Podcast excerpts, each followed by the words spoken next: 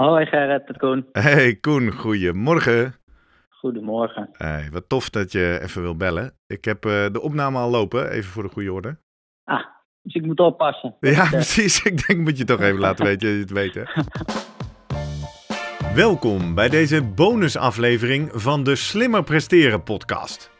Dit opgenomen telefoongesprek hoort bij aflevering 86 over hardlopen met een vermogensmeter.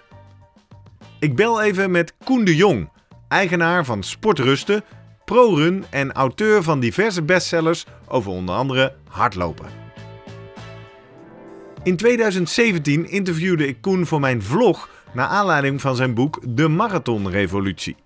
Daarin beschrijft hij het befaamde 14 kilometer marathonschema dat ik volgde in aanloop naar mijn eerste marathon in 2018. De aanpak die Koen in dat boek beschreef is helemaal gebaseerd op trainingen afwerken in de juiste hartslagzone. Tot mijn verbazing kwam Koen kort geleden weer op mijn pad toen ik een hardloopvermogensmeter bestelde bij ProRun. Bij mijn bestelling ontving ik het zeer heldere e-book Hardlopen op Vermogen, geschreven door Koen de Jong. Ik ben benieuwd. Ik loop nu uh, met de stride, hè? En uh, jij ook. Lezen we overal ja. uh, rustig. En uh, jij was ooit natuurlijk voor mij de man van het sportrustenschema, het lopen op hartslag, überhaupt de introductie met hartslagzones. En ik was gewoon even benieuwd om van jou eens kort en mondig te horen waarom. En dan bedoel ik waarom. Wat brengt de vermogensmeter jou meer dan je kon in je trainingen met je hartslag? Snap je? Wat, wat, wat is nou voor jou een doorslaggevend argument dat je zegt, nou, weet je, ik ga toch één stap verder, ik ga toch met die vermogensmeter trainen? Ja, dus het, uh, nou ja, ik begon er eigenlijk mee om te denken, joh, uh, wat een onzin is dat lopen op vermogen. Maar uh, Ron van Meegen en Hans van Dijk waren heel enthousiast.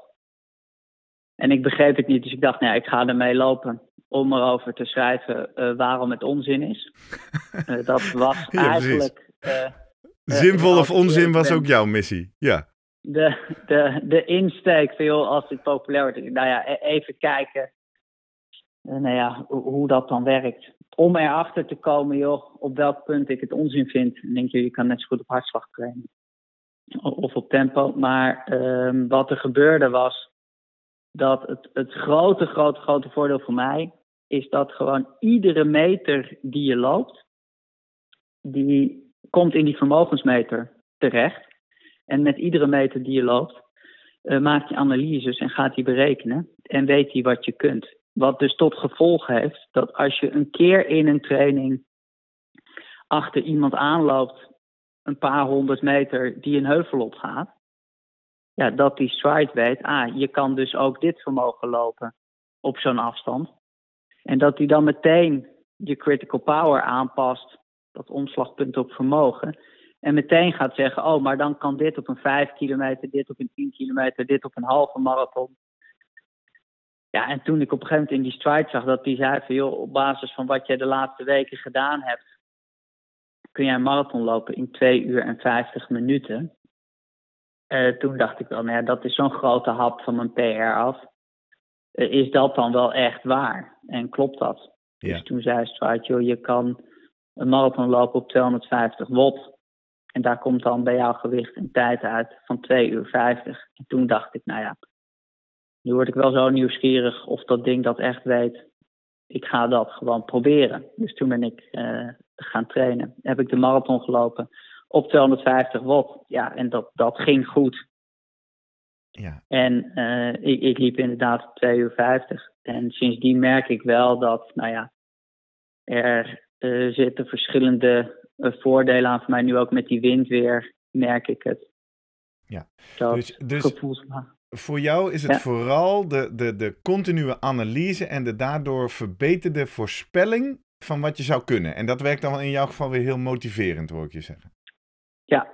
Ja. ja. ja dat is wel een insteek die ik nog niet had gezien. Want dan toch even toetsen.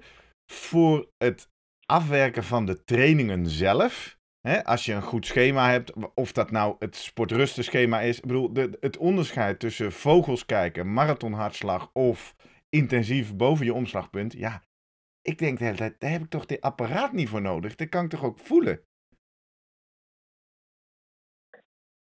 Ja, nee, zeker. Maar het is dus, ja, kijk, ik denk dat dat apparaat is alleen leuk als je een dik PR wil lopen en het je wel echt om die sportprestatie te doen is.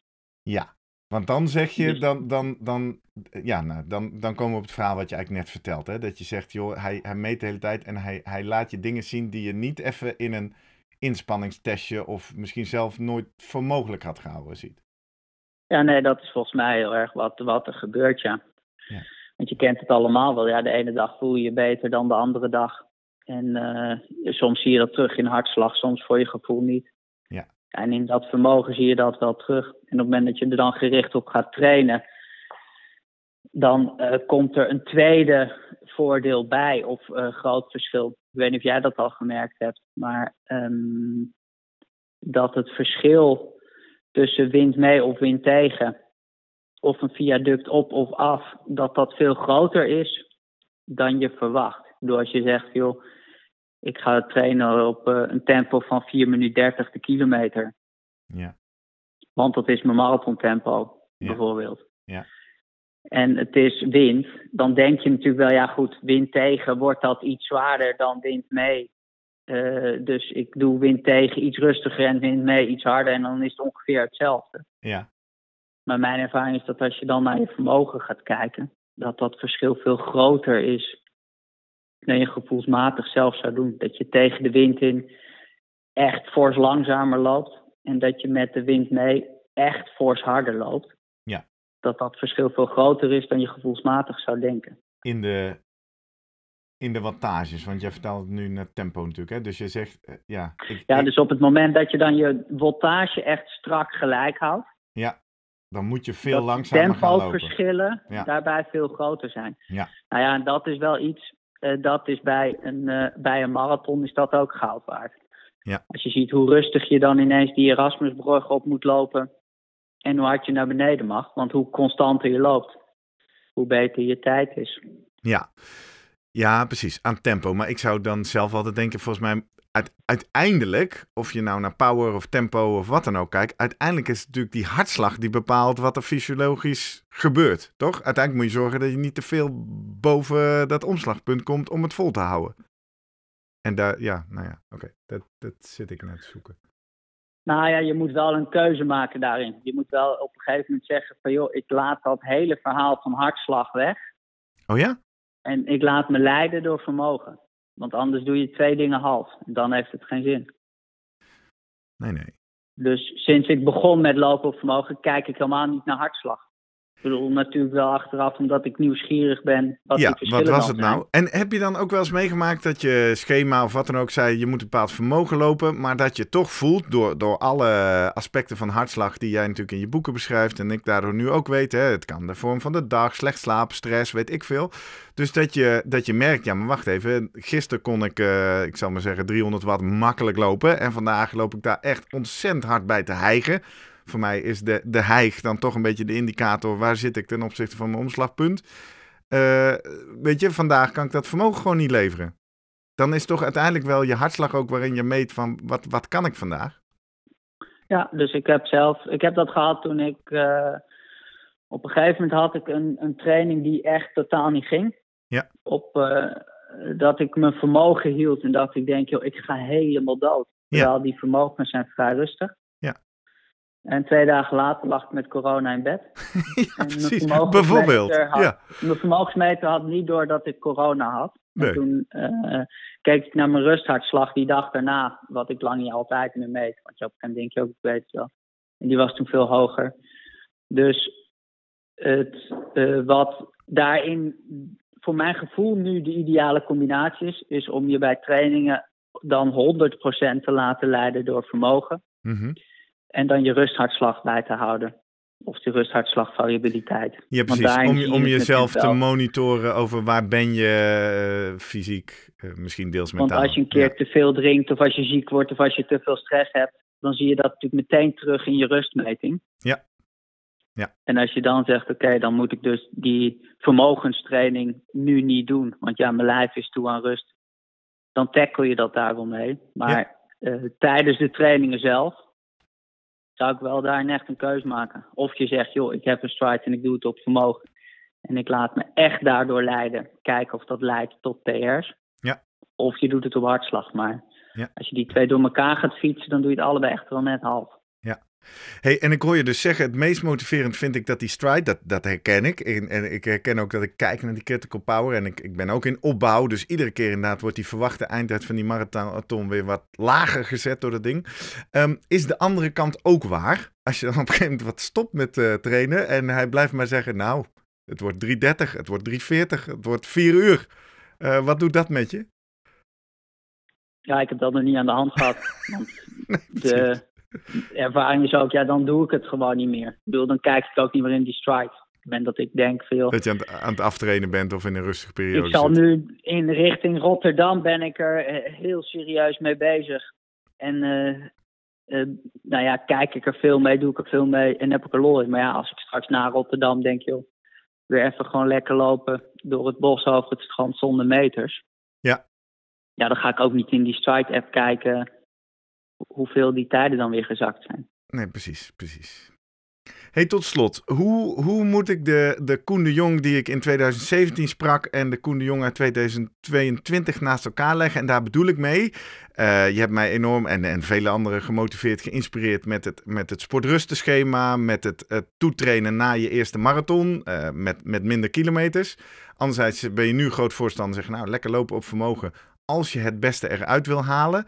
Ehm, wie, bij wie past nou welke manier van trainen het beste, wat jou betreft?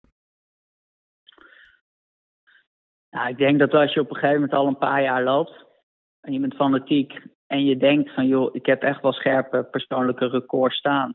Ik vind het leuk om te onderzoeken of dat nog sneller kan. Ja, dan is dat lopen op vermogen denk ik een feestje.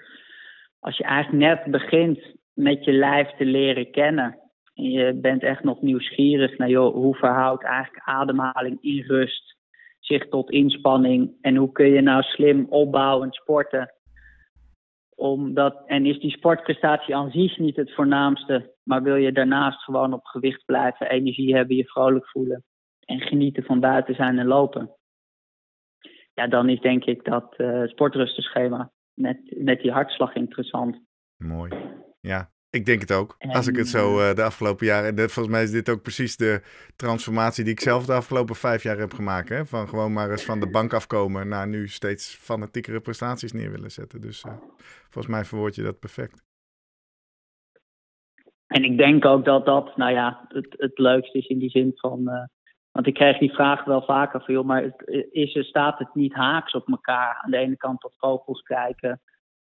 En dan die weinig kilometers. En aan de andere kant met een vermogensmeter en veel kilometers. Maar wat, voor mijn gevoel is het allemaal hetzelfde. In de zin dat ik doe steeds hetzelfde. Namelijk, ik onderzoek met mijn eigen lijf als kompas gewoon leuke dingen. En of dat nou is met hardlopen en een meter. Of dat dat nou is in een ijsbad. Of zitten met mediteren of met periodiek vast of dingen. Dat, dat lijf is zo'n wonder en zo'n feestje dat als je op een gegeven moment een bepaalde periode iets onderzoekt, ja, dan is dat gewoon leerzaam leuk. En dan blijkt dat lijf altijd weer meer te kunnen ja. dan je verwacht. En ja, ik denk dat dat het leuke is. Ja. Van bezig zijn met sport en hardlopen en, en meten en, uh, en lekker bezig blijven. Ja, tof. Leuk man. Nou, dankjewel voor deze toelichting. En volgens mij uh, is dit heel veel uh, een, een, waardevolle toevoeging ook voor de, voor de aflevering. Ik hoor je tussen neus en lippen zeggen, op weg naar Rotterdam dus. Ja. Ja, precies. En, en nu heb je die sub 3 gedaan, toch? Als ik het goed uit mijn ooghoeken gevolgd heb. Uh, wat wordt het doel ik in heb... Rotterdam dan? Mijn doel wordt 275 watt lopen. en kijken, oké, okay. eindtijd maakt niet en, meer uit. 275 watt. Nou ja, ja het is, kijk, dat is ook wel een voordeel. Dat, dit, dit is wat Stride zegt dat ik kan. Ja. Nou, met mijn gewicht uh, zou daar een tijd uitkomen van uh, ongeveer 2 uur 40. Oh, zo. Met goed weer. Maar als het dus, dat is grap, als het straks ineens 22 graden is, ja. dan wordt 2 uur 40 lopen ineens moeilijk. Maar 275 watt lopen, dat kan nog steeds. Alleen de eindtijd die er dan uitkomt, die is langzamer. Ja. Want even toch dan uh, een, een feitelijk. In hoeverre die stride kijkt niet naar. Neemt hij in zijn berekening ook het effect van temperatuur mee dan? Ja.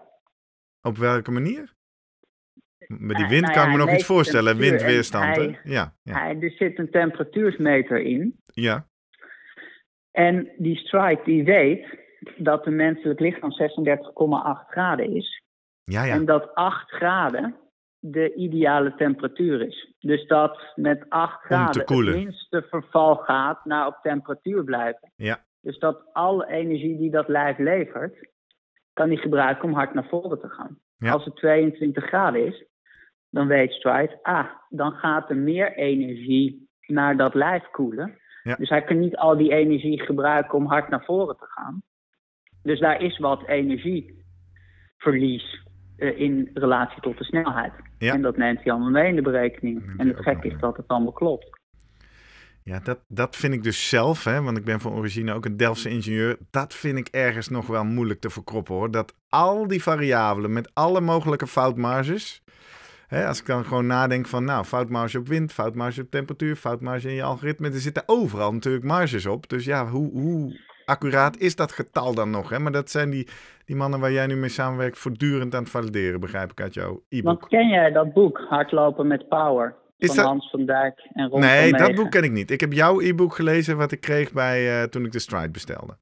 Ja, maar goed, als jij een, uh, uh, wel zo iemand bent die natuurkunde een beetje begrijpt. In zijn vakkenpakket hield. Dan is hardlopen met power van Hans van Dijk en Ron van Meegen. Daar zitten al die formules en dingen. Ja. Kijk, zo gauw als ik natuurlijk kon, kon laten vallen, deed ik dat. Ja. Dus ik vind het prettig dat die formules kloppen en dat we het simpel kunnen houden. En gewoon dat ik gewoon lekker kan rennen op dat vermogen. Ja. Maar als je echt wil weten wat erachter zit. Ja. Dan, dan moet je eigenlijk dat boek in. Want ja. Uh, ja, die gaan gewoon helemaal los op al die formules en dingen. En het is een wonder dat die twee elkaar gevonden hebben. Dat zo'n vermogensmeter in Boulder in Amerika. Ja. Zo'n groepje, zo'n start-up daar. Dat die twee van die Nederlandse ingenieurs vindt. Die al die formules al jarenlang bestuderen. Want zijn deze twee mannen dan ook een beetje het wetenschappelijk hart achter de strijdclub? Zijn zij bij of van Stride? Nee, zij zitten er dus niet bij, maar die hebben elkaar wel gevonden. Oh ja. Waardoor toen Stride die twee mannen op het spoor kwam, uh, konden ze er eigenlijk pas echt mee werken. Want zij konden dat vermogen wel meten. Maar zij konden niet dat zo vertalen dat je daar als loper wat aan hebt in relatie tot training en tempo's. Oh ja. Maar pas sinds die, dat apparaat met al die sensoren en die meters gekoppeld zijn aan al die formules uh, van Ron en Hans, ja. wordt het voor lopers bruikbaar. Ah, boeiend. Dus daar zit nog wel een, uh, een Hollands tintje in. Leuk feitje. Ja. Ja, ja. leuk. Nou, uh, wij nemen aanstaande vrijdag die aflevering over de stride op. Dus ik denk niet dat ik dat boek er nog doorheen gepest krijg. Dus ga toch een beetje leunen op, jou, uh, op jouw e-book. En uh, deze mooie quote. Nou, wat me de hele tijd opvalt. Er zijn allerlei verschillende argumentatielijnen waarop je eruit kan komen of het wel of niet is. En volgens mij wordt de nuance, het is helemaal niet dat iedereen aan de vermogensmeter moet. Maar als dit, dan dat. En volgens mij verwoord je dat net ook heel scherp. Mooi. Ja, tof. Dankjewel. Jij, nou ja, heel veel succes met de podcast. Ja. En nou, ik zal deze zeker ook luisteren. Ja. De andere. Ik laat hem weten als hij online komt. En succes op weg naar Rotterdam. Ik, nou, ik denk niet dat ik je daar zie, maar we, we, we bevinden ons op hetzelfde parcours. wat, wat is jouw beoogde eindtijd nu? Ja, moet ik dat gaan zeggen? Ja, ik, ik denk dat ik maar een sub 3,5 wil gaan. Uh, volgens mij moet dat uh, haalbaar zijn. En alles wat het meer wordt is meegenomen. Maar dat is nu een soort van het richtpunt. ga je dan op tijd? Of ga je ook gewoon net als ik, voer je gewoon één veld in, je ja, vermogen, ga dat je dat lopen? weet ik nog niet zo goed. Want ik heb dus als soort van ding vanuit de podcast mij nu ingeschreven bij Guido Vroemen. Uh, dus ik leg mijn lot maar in zijn handen. En we hebben ah, ja. het nog niet gehad over het raceplan en de race aanpak. We zijn nu gewoon uh, volume aan het draaien. En uh, ja, ik denk, ik, ik verwacht dat we daar in maart het over gaan hebben, hoe we het gaan aanpakken. Ik denk dat hij ook nog even benieuwd is van wat, wat zit er eigenlijk in. Dus, Mooi. Leuke tijd, toch? Ja, superleuk. Die Superleuk. periode dat je weet, joh, er zit meer in het vat. Hoe gaan we dat eruit krijgen? Nou ja, dat, dat is natuurlijk de, de, de luxe. En dat herken ik ook een beetje bij jou. Bij wat op lagere, latere leeftijd eh, dat eh, talent gaan aanspreken. Hè, veel mensen hebben natuurlijk te maken met. Ja, vroeger was ik beter. Ja, vroeger eh, deed ik niet zoveel. Dus er is nog Ja. van alles te En verbeteren. dan kun je nog lang beter worden. ja. Ja, precies. Dus dat is wel leuk aan deze curve, ja. ja. Cool, man. hey, eh, dankjewel. En eh, Yes, we, we keep in touch. voor nu. Yo! Oké. Hoi! Ciao. Hoi! Hoi, hoi.